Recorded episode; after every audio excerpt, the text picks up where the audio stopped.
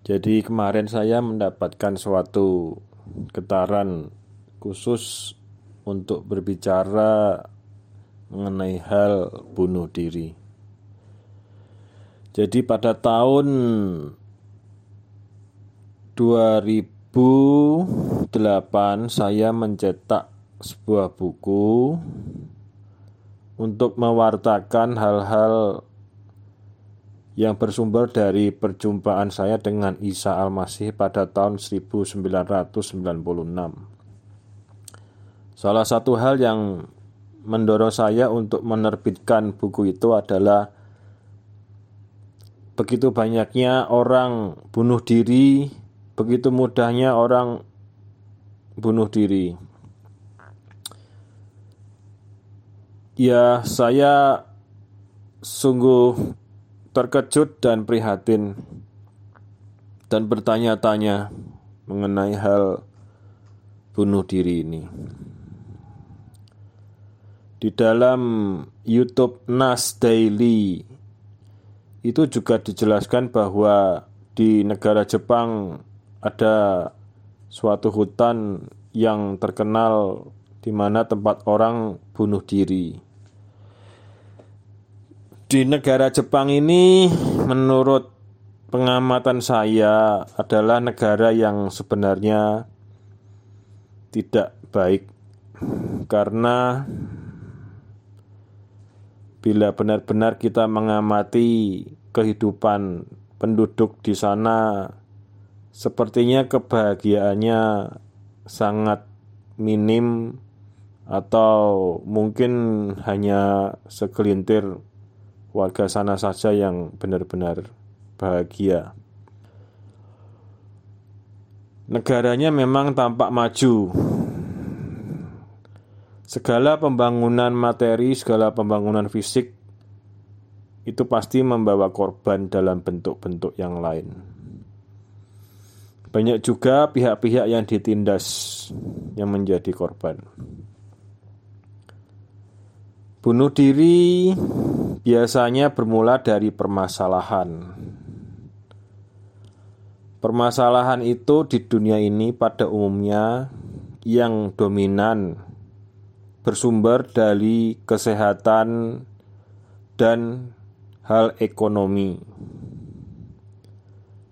Dari hal ekonomi, terutama yang saat ini sedang melanda dunia, anjloknya income atau terkena PHK sehingga tidak ada uang untuk kebutuhan sehari-hari menjadi suatu hal yang memusingkan. Banyak juga yang malu untuk terus terang meminta bantuan,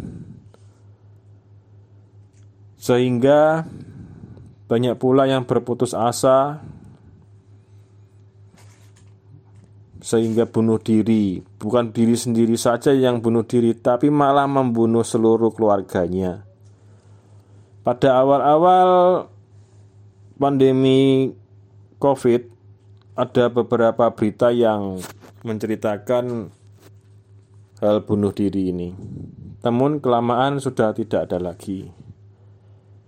Tetapi sebenarnya angka bunuh diri meningkat. Hanya saja tidak dipublikasikan mungkin untuk pencitraan. Realitanya adalah dunia ini mengalami keburukan. Alam akan berubah. Akan berubahnya itu menjadi kurang baik bagi kehidupan. Udara dan cuaca akan semakin panas menyengat kulit.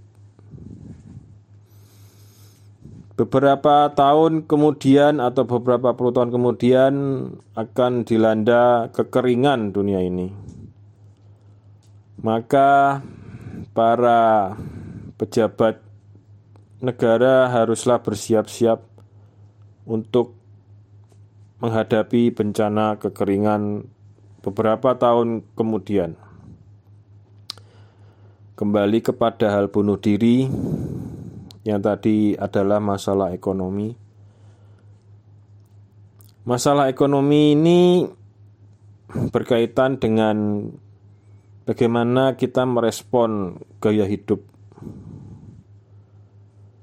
Apabila kita tidak memanage gaya hidup menjadi boros, membelanjakan uang-uang yang tidak untuk kebutuhan pokok, ya salah sendiri juga. Bunuh diri karena kelemahan logika, logika yang terbatas.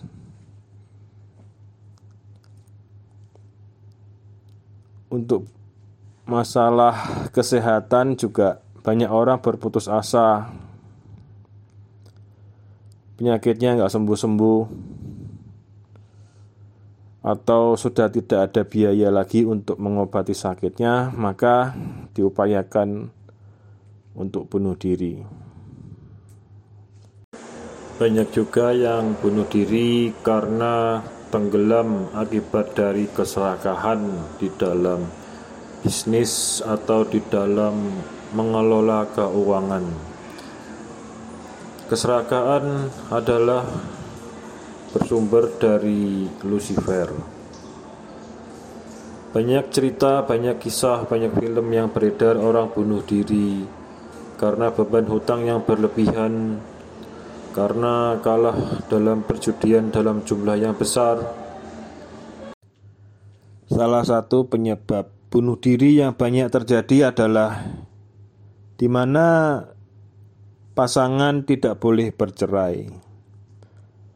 Pernah saya sampaikan pada rekaman sebelumnya bahwa banyak manusia menikah bukan karena kehendak Tuhan, tetapi karena kehendak dirinya sendiri, kehendak keluarga, atau kehendak politik, dan kemudian hal logos tersebut dibuat-buat menjadi rema palsu. Tetapi dalam kelanjutan kehidupan, pasangan tidak cocok.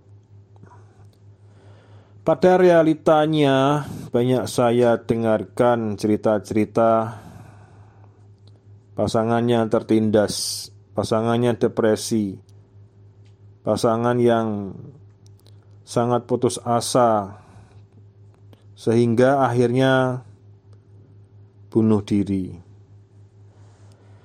Harap para teologos tidak menambah dosa lagi.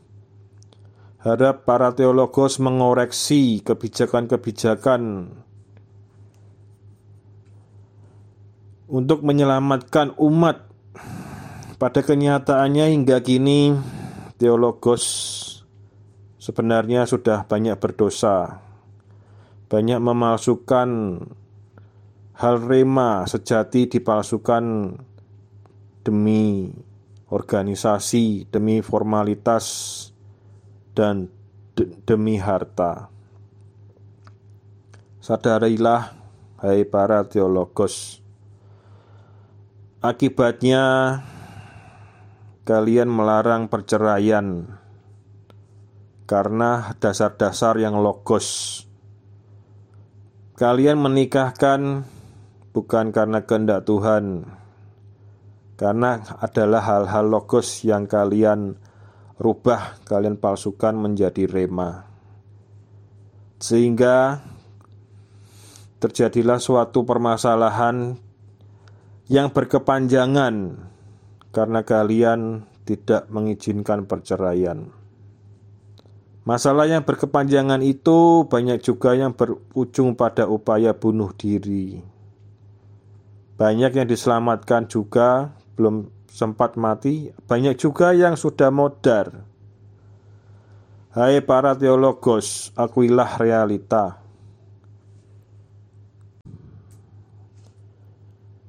Saya sebenarnya sungguh prihatin. Saya menyadari bahwa hidup di dunia ini ada banyak problem. Saya pun memiliki problem keluarga saya juga memiliki problem. Namun, dalam menghadapi problem itu, kita ada beberapa pilihan untuk merespon.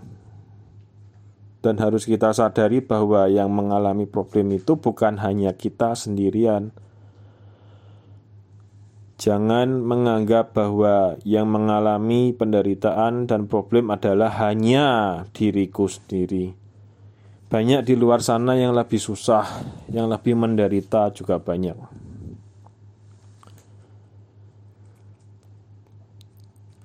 Bunuh diri ini sebenarnya salah satu cara iblis untuk menguasai jiwa manusia. Orang yang bunuh diri itu sudah termakan jebakan iblis hingga ke titik putus asa, hingga tidak bisa memandang sekitarnya. Saya sungguh prihatin, namun saya hanya bisa membagikan buku yang pernah saya cetak dan coba membagikan rekaman-rekaman semacam ini. Tentu solusi dari bunuh diri itu ada berbagai macam cara. Salah satunya adalah bagaimana para agen surga menyuarakan kebenaran yang sejati dari surga, menyuarakan rema-rema asli yang diterimanya dari surga.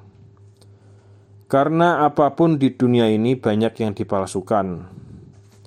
Orang menyebutkan kebenaran, tapi adalah kebenaran yang semu, kebenaran yang logos bukan kebenaran lema sejati. Dengan kebenaran-kebenarannya palsu itu, banyak manusia yang menjadi bingung, banyak manusia yang menjadi putus asa, banyak manusia yang menjadi buntu jalannya, seakan-akan dia itu serba salah dan selalu salah, padahal tidak. Banyak kebijakan-kebijakan orang-orang teologos yang menguasai tempat ibadah yang sebenarnya tidak memberikan solusi kehidupan yang tepat. Di dalam rekaman sebelumnya sudah saya jelaskan. Orang-orang teologos tidak bisa memberikan sepatu pada yang membutuhkan sepatu, tidak bisa memberikan uang tidak padahal yang dibutuhkan uang. Tidak bisa memberikan kesembuhan, padahal yang dibutuhkan adalah kesembuhan atau obat.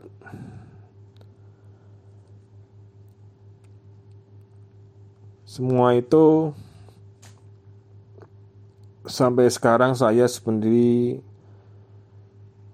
masih terheran-heran dengan Tuhan dengan begitu banyaknya penderitaan yang tampak oleh mata dan yang tidak tampak oleh mata juga banyak, yaitu roh-roh gentayangan. Orang yang bunuh diri akan menjadi roh yang gentayangan. Darahnya akan menuntut pada hal-hal yang membuat dia mati penasaran, mati yang tidak layak. Maka oleh itu pentingnya pendidikan hal rema dan hal roh. Ada tertulis berdoa dalam roh dan kebenaran. Tetapi orang-orang teologos tidak akan bisa mencapai itu.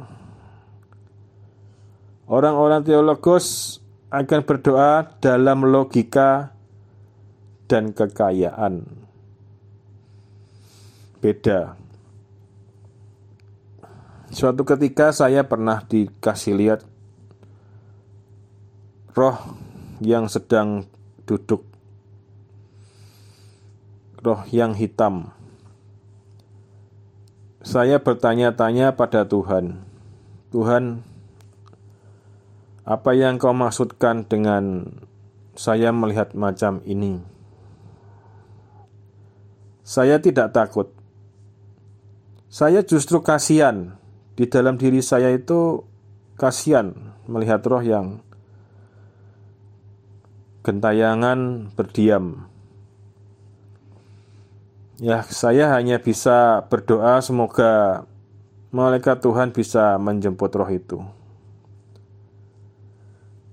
Di dunia ini sudah dirancang suatu alat dan cara saring menyaring untuk memisahkan antara benih yang baik dan semak belukar. Yang masuk saringan atau yang tidak lolos akan terjerumus pada hal-hal yang buruk dan mengerikan. Oleh karena itu, mari kita mulai berhati-hati, mulai bijaksana dalam menjalani hidup ini. Karena sudah sering saya jumpai banyak manusia yang mengalami kerusakan logika. Sudah mengetahui pandemi virus, tapi masih saja suka minuman-minuman ber beralkohol yang bisa merusak lever, merusak organ tubuh, dan akhirnya imun tubuhnya akan drop dan mudah dikuasai oleh virus. Sudah mengetahui bahwa lagi kesulitan ekonomi, banyak PHK, dan lain sebagainya, tetapi menggunakan uang dengan boros, menggunakan uang untuk hal-hal yang semestinya tidak perlu mengeluarkan uang besar untuk hal-hal yang sepele. Sudah dinasehatin berulang kali, tapi ya gimana ya, susah juga tetap bandel. kembali kepada hal bunuh diri itu pasti ada awal ceritanya. Untuk menghindari bunuh diri, hendaklah kita tidak konsentrasi pada hal-hal logos, tidak konsentrasi pada hal-hal materi yang merupakan suatu area ruang lingkup permainan iblis. Penguasa dimensi roh adalah Isa Al-Masih oleh karena itu, marilah kita belajar untuk memperkuat roh Tuhan di dalam diri kita, menangkap roh Tuhan, untuk meminta roh Tuhan menyertai kita. Berdoalah kepada Bapa di surga dalam nama Isa Al-Masih untuk meminta memberikan kasihnya yang berlimpah-limpah di dalam kehidupan kita, di dalam keluarga kita. Mintalah pewahyuannya, mintalah petunjuknya. Menangislah di depan dia. Tuhan itu sering menghubungi saya dalam keadaan saya sendiri. Keadaan sendiri itu ya tidak harus dalam kondisi berdoa, tapi dalam kondisi apa pun dan di mana pun dia bisa menghubungi saya. Maksudnya, kalau mau belajar berkomunikasi dengan dia, carilah kesendirian. Dalam kondisi sendiri, Anda bisa merenung, menangis, memohon, Mintalah komunikasi dua arah, mintalah kemampuan, petunjuk tandanya Tuhan. Mintalah berulang kali sambil kita mengkuduskan diri, membersihkan diri, membersihkan hati kita dari hal-hal yang mengganjal, yang menjadi hambatan kita bisa berkomunikasi dengan Tuhan. Apabila ada kesalahan-kesalahan di diri kita, ya mohon maaf. Mohon pengampunan Tuhan, kemudian kita memperbaiki diri kita kembali. Kita tidak bisa berkomunikasi dengan Tuhan apabila Dia masih memandang kita terlalu kotor. Jadi, alat komunikasi di dalam diri kita ini perlu dibersihkan dulu, sehingga alat kita ini bisa menangkap sinyal-sinyal frekuensi dari surga. Gitu.